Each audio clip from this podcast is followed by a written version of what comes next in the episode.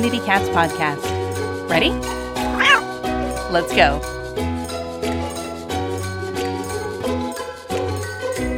Welcome to the Community Cats podcast. I am your host, Stacy LeBaron. I have been involved helping homeless cats for over 20 years with the Merrimack River Feline Rescue Society. The goal of this podcast is to expose you to amazing people who are improving the lives of cats. I hope these interviews will help you learn how you can turn your passion for cats into action. Today, we are speaking with Dr. Zeke Zekoff. Dr. Z and his wife Barbara have lived in the Cincinnati area since he graduated from Auburn University School of Veterinary Medicine in 1983. For the past 33 years, he has used his professional skills to help with a number of different animal welfare organizations, such as rescues, shelters, and feral cat groups. For the past 15 years, working with the Free Store Food Bank and St. Francis Seraph Church, he has coordinated a biannual Pet Health Day to help those pets belonging to the less economically fortunate. Seeing the need for a tighter and more efficient community in the animal welfare organizations that serve the tri state area, Dr. Z decided to form the United Pet Fund in 2010. Its goals will be to help achieve more public awareness and resource support for the 100 plus smaller to medium sized groups that promote animal welfare through rescues, shelters, spay neuter services, and providing health and nutrition to pets of those that can't afford it. By opening the United Pet Fund Resource Center in Blue Ash in 2015, that goal is well on its way to being met. Past honors have included being president of the Cincinnati Veterinary Medical Association, president of the Ohio Animal Health Foundation, and co winner of the 2010 Ohio Veterinary Medical Association Distinguished Service Award. He is the founder and owner of Town Square Animal Clinic in Blue Ash. Dr. Z, welcome to the show. Thank you. Appreciate you inviting us. Tell me, how did you get started working with animals? Well, when I graduated from Auburn in 1983, I've kind of always had a heart and a mission working with rescues and shelters and in animals in general. But of course, rescues and shelter are always having a special need. It was just whether you call it religious leaning or whatever, I felt it was my return. It was using my skills. It was not burying my might. It was using it and using those skills to help people where they're needed.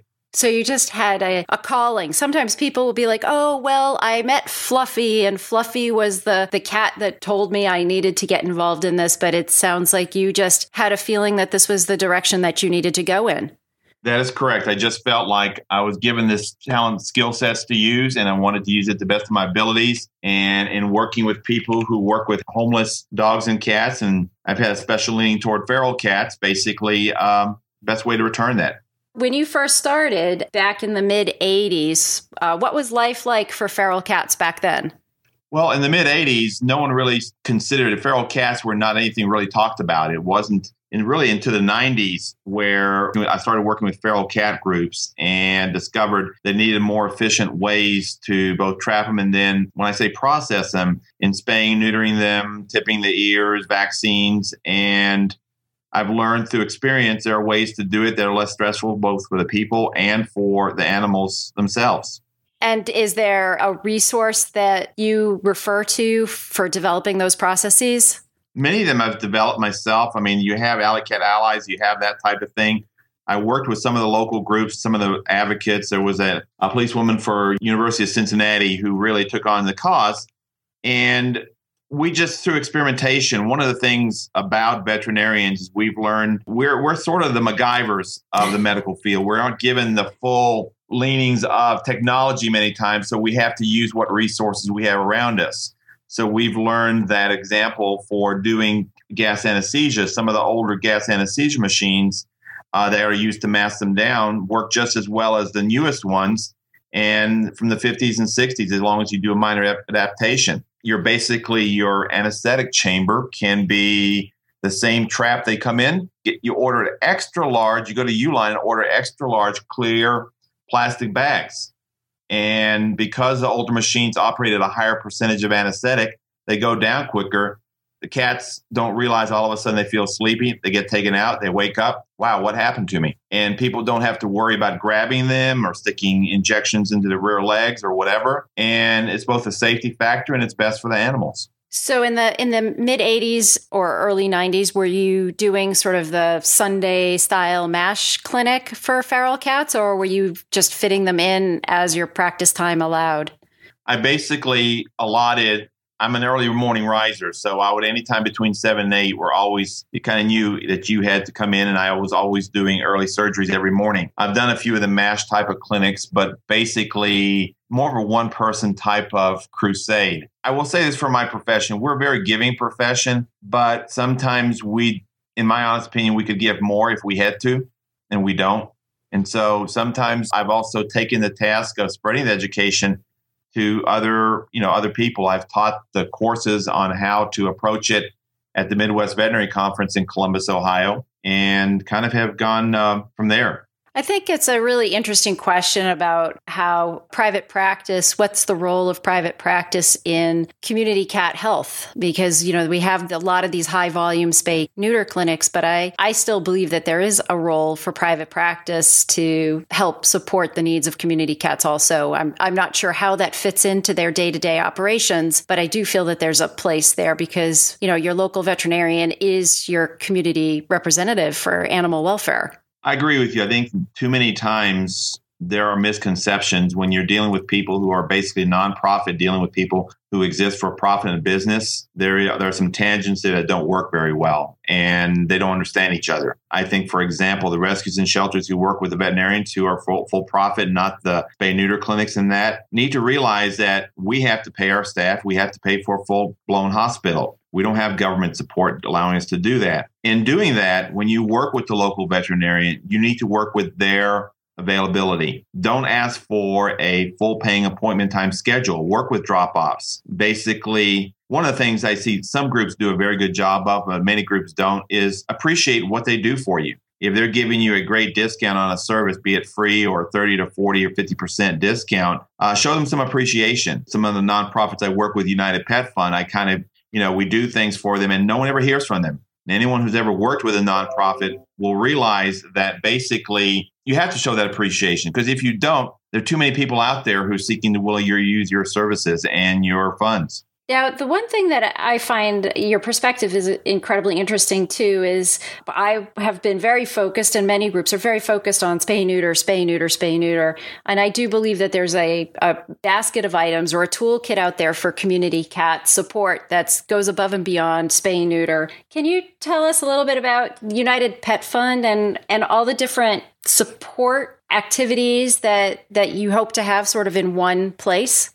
Well, I appreciate that question. I think it's a very good question. United Pet Fund initiated from a group I worked with and one of the founding members of a, a large spay neuter clinic in Cincinnati called UCAN, United Coalition for Animals. Two of my clients and myself, we helped form it. And my initial goal was to do networking and community work. Their goal was to more or less do spay neuter. And I was trying to look at it the perspective of from the 50,000 feet to look at it and say, what can we do beyond just a spay neuter? There are more needs beyond that. I eventually got to a point where going to these meetings where veterinarians were bashed for because we didn't give away everything and just said forget about it. I joined. Uh, I was president of Ohio Animal Health Foundation. I got somewhat alarmed that from the state associations, they're more interested in continuing education and didn't want to work with the nonprofit arms of things and got criticized when I said veterinarians should give more back to the community. And so I went back to work with United Coalition for Animals and tried to extend that community pet health clinic concept that we did every, uh, now doing every fall and they formed what's called Pets in Need, which is now a very successful lower cost for lower economic strata of the population to help them with their pet health services. The only thing I found out was is I still wanted to always form a community type service that would present to businesses the need for giving back resources. There in Cincinnati, there is a ministry called Matthew 25 Ministries that incorporates and embraces corporate product philanthropy. This is where number of businesses and cincinnati is a corporate head of a number of different large corporations p&g ge and kroger's where a lot of product goes to waste because of the fact it's either expired, outdated, wrong model, whatever. They use that corporate thing to get donations, which then go to the Caribbean or Central America concept. But the same thing I was thinking is why can't there be something for animal rescues and shelters? Well, usually happens in larger cities. There's one major SPCA or some type of corporation that gets, I will call it delicately, all the blue blood money and they get all the traction. They get the main person who does the broadcasting. And the problem is, that amount, amount wise, there's anywhere from 100 to 150 smaller mom and pop type of rescues and shelters, which are feeding on the scraps. And the animals they take care of far outnumber this one large entity. The other part of the entity is every person is confronted in their mailbox with national organizations which have very nice PR dollars spent on flyers and commercials and things, and they do a good job nationally. But again, the small mom and pop operations do not have the ability to spread the money. So I felt there needed to be an organization such as United Pet Fund, which could help get them. So we do have membership. We have 85 plus local animal rescues, shelters, and advocacy groups. And I say advocacy groups because we also work with programs like Meals on Wheels and I've found out that the number of senior citizens, I have a soft spot in my heart for them, their animals are their best friends. And in fact, this fall, we're going to try to have a seminar with the local groups trying to convince rescues and shelters to adopt more out to senior citizens and empty the shelters that way with the, with the caveat that basically senior citizens will include their pets in their wills and trusts so the animals are taken care of once they're passed away. But just as you work with feral cat group, as we know, there's a split in the population. Not everyone loves feral cats. A number of them think of them as nuisances. They walk on cars, they hoods, they have smell. If they're not neutered, they're smelling. So there's not, and bird lovers don't particularly care for them either. So we need a organization that can educate the public, but at the same time also provide resources for the smaller mom and pop groups. We're currently working with a group in Bracken County, Kentucky, which is near Augusta, where George Clooney's parents live. You may have heard of George Clooney before. yep, and yep. they have a lot of feral cat population, but they have a cabin in the area and they have a lot of feral cats there. Well, the neighbors don't care for the smell. 30 to 40 cats there, and they had a Channel 12 News made a local newscast report on it, did not present them in a very favorable light. As we know, sometimes news media and news newscasts come in give you a real quick pop and all you hear and then basically you're sunk for life. So they're asking for help. And that's difficult because all of a sudden now you have the animal control officer who doesn't like them getting involved. So they saw, they came to us for help and we're trying to help remedy the situation even to a point where these people are thinking about retiring to P- uh, pennsylvania. They may take the cats with them. So one thing can happen is if you have one large organization that will sponsor and help them I think it'll be very important. That's where we wanted to come in. And we wanted to also to be able to approach businesses and say, hey, P&G, you have Bounty paper towels.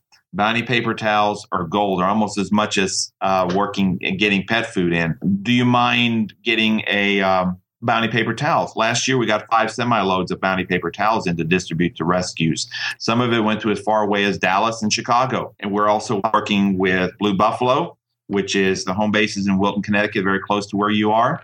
Uh, we work with Hills Science Diet people, and we also work with Rescue Bank, which is based in Houston, Connecticut. That is a network of national network. Use this networking ability to be able to, example, we get food in by the semi load. We are expecting one tomorrow and one next week, and then we distribute it. We send distribution days. Well, a small mom and pop shelter can't do that. We have an 8,500 square foot warehouse with forklift, loading docks, drive-in door, office space there, serves as a community center, and we want it to help serve everybody. I know it's a long answer, but hopefully it gives uh, that. And with the power, the one thing we talked about veterinarians working together with rescues and shelters. Businesses, it may sound strange, but they're in the purpose of doing business. They the reason they like United Way is United Way gives them a one-stop shopping for helping nonprofit. Mom and pop rescue can't go to a large business such as P&G and say, "Hey, can we have some paper towels?" And P&G will ask, "What's in it for us?" You hate to approach it that way, but there's not much to do. So we're trying to serve somewhat as a united way for these 85 members and present the businesses an attractive alternative. Number one, to get a tax deduction. Number two, get rid of stock they don't need. And number three, we're going to help the animals. So you mentioned, so you, you've called them members. Is there a fee associated with this model? There is a, a $50 minimal fee type of thing. I'm in the big believer of the philosophy. So you get things for free, you don't value it. And many times, to me, it's a minimum. They far get I mean, if they get a pallet of Bounty paper towels, you're talking, you know, six hundred dollars. I think the fifty dollars just says that you're interested and you're willing to participate. I'm not a firm believer of a person says, "Oh, we can't come up with fifty dollars." We've had people who volunteer for the shelters and rescues, basically, who will pay the fifty dollars for them. I mean, we work with ferret groups, we work dog and cat rescues, and as I said before, we also work with some of the Meal on Wheel programs. Do you have any involvement in in one of our earlier episodes? I interviewed uh, Jen Bennett from Positive Pantry in Vermont, and they have a partnership with the Vermont Food Bank that has the pet food go out with the people food to the local food shelves. Do you uh, have any partnering uh, other than with Meals on Wheels and in that model at all, or work at all with the if there's a Cincinnati food bank or anything in that framework? We do. We basically have a. We work with one of our members is Cincinnati Pet Food Pantry, and they they are another have a recycled doggies is another part of their thing. We just recently, in the past month, they acquired. They were able to get you know five tons of food from us. Uh, so we do work with that. The Cincinnati, the, the Free Store Food Bank that we work with, more or less, when they were getting scraps in, it was just that scraps. Uh, they were getting torn bags and things along that line here. And so we, as much as possible, if we get food in for free, we distribute it for free too. Blue Buffalo sends us a semi load of food. We basically distribute it for free. So the $50 a year to me is a minimal tithe, I would say. And we haven't quite figured out all the business model rules about how to keep, you know, pay the rent payment every month and the insurance, all the things that come with running a business. But we're working on that. We're trying to get the corporate and business people involved in that. You actually are leading into my next question, which is fundraising. You know, there isn't that the bandwagon of grant applications out there for pet food pantries, or at least I, I don't see a long list of potential grant foundations out there for for um, pet food fan- pantries or or that kind of support, the support that these smaller and medium sized groups need. How are you fundraising? we have a person that we are advising us. She is a certified financial as far as running for nonprofits how to raise funds. We more or less have been doing more of a nickel dime type of thing, small donations, although we do have a generous donor of a person of a large corporation who will, remain anonymous who I was their veterinarian, took care of their animals, and she w- she was very generous in giving us some money each year, which gave us the impetus to get started. A lot of it, it truly is working on faith. Um, do I put a decent amount of my own money? Yes. My wife's not here right now, so I can say that. I don't think she'll listen to the podcast, so I will go ahead and say that. But yes, we do have, like all nonprofits, we have that problem. And we need to get the word out about what we're doing. I would like to be able to start, if you've heard of United Way, there is a call Arts Wave here in Cincinnati, which is the same United Way for the arts community uh, for those companies that want to give on an annual basis and from their employees check to continue. I'd love to start a pause wave here hmm. And continue the business community that operates and works with animal related businesses to get them to contribute uh, annually. So if you can do United Way and if you can do uh, Arts Wave, surely there can be a pause wave, and then we can distribute it out and help people out. And now let's take a moment to listen to a few words from our sponsors. Flashlight tag was fun when you were a kid, but no one wants to play hide and seek with their trap. Find your trap's location quickly and safely, even when you visit it at night, with the Reveal Wild application for Samsung Galaxy, HTC One, Sony, Xperia, and other Android phones. Or go to tinyurl.com forward slash reveal wild. So, we've talked a lot about the pet food support. What about sort of the wellness resources? You had talked about a biannual pet health day. You are using UCAN as well as your own resources to help get into the community with some wellness support? The wellness support is probably beyond what we do as far as our organization. Uh, UCAN provides a space and neuters and healthy care pet.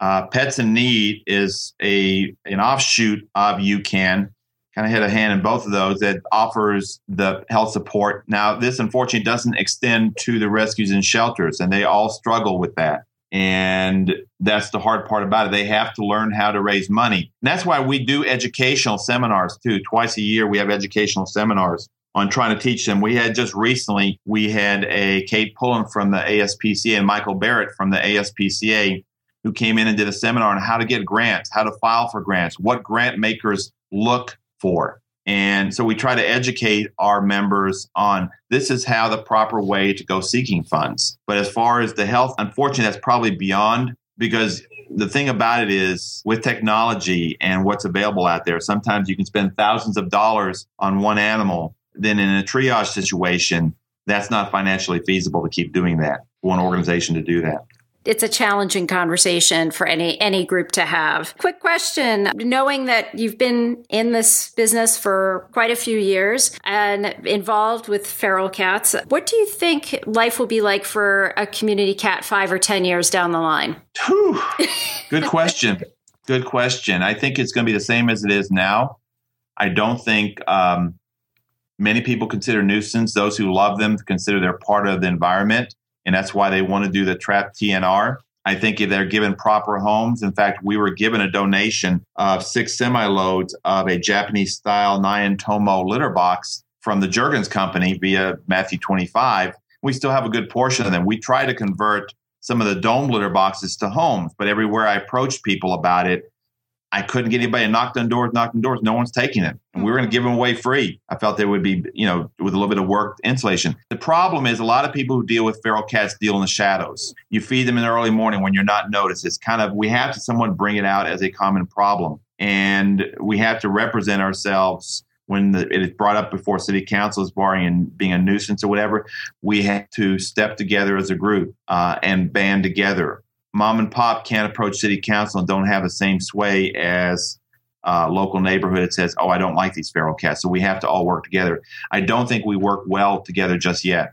So we have we have more to do, more oh, collaborating, oh, and and I think we have quite a ways to go with regards to getting uh, community cat approaches to community cats, you know, in a habit forming way into our social service programs, into our people programs is really making it an obvious solution to return a cat back to the community after it's been spayed or neutered and ear tipped, making that just an obvious solution rather than the automatic of like, let's rush it to a, a shelter, regardless of what it right, is. If they rush to a know. shelter, you're going to be one of many, and it's going to be very difficult to get it adopted. I think a cat can live and survive out in the wild if given the proper feeding and, and as a colony. And everyone knows about colony. If you deal with feral cats, you know about colonies. A properly managed colony that basically is gendered neutral everywhere across the board can survive for quite well and be part of natural part of your environment just as much as a chipmunk would or anybody any, a squirrel.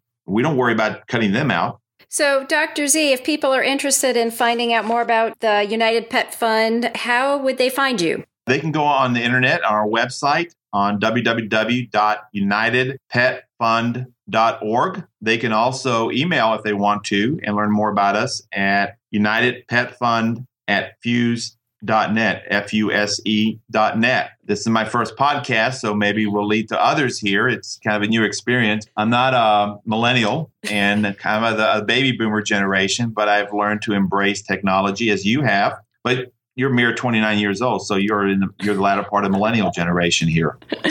Oh you're too too kind. Dr z is there anything else you'd like to share with our listeners today I think the important thing is is that all the groups need to work together. I think one of the things I found with United Pet Fund, the more that people work together, share resources. If you come across a blessing that a uh, company is willing to give you, share them. And I think I'd like to see more United Pet Funds formed across in any large city across the United States. Excellent. I couldn't agree with you more. Um, I think that it's a great way to get to know your partners by sharing in the wealth of receiving a, a large donation too. Dr. Z, I want to thank you so much for being a guest on my show. And I do hope you'd be willing to come on the show again in the future. Oh, I think it would be love to share some things with you. And thank you for inviting us again. Thanks for listening to the Community Cats podcast. If you could go to iTunes and review the show, we'd really appreciate it. When you do, take a screenshot of your review, go to communitycatspodcast.com forward slash review and enter your information, and we'll send you a t shirt. While you're there, don't forget to check out all the ways you can support the content you're passionate about. Thanks, everyone.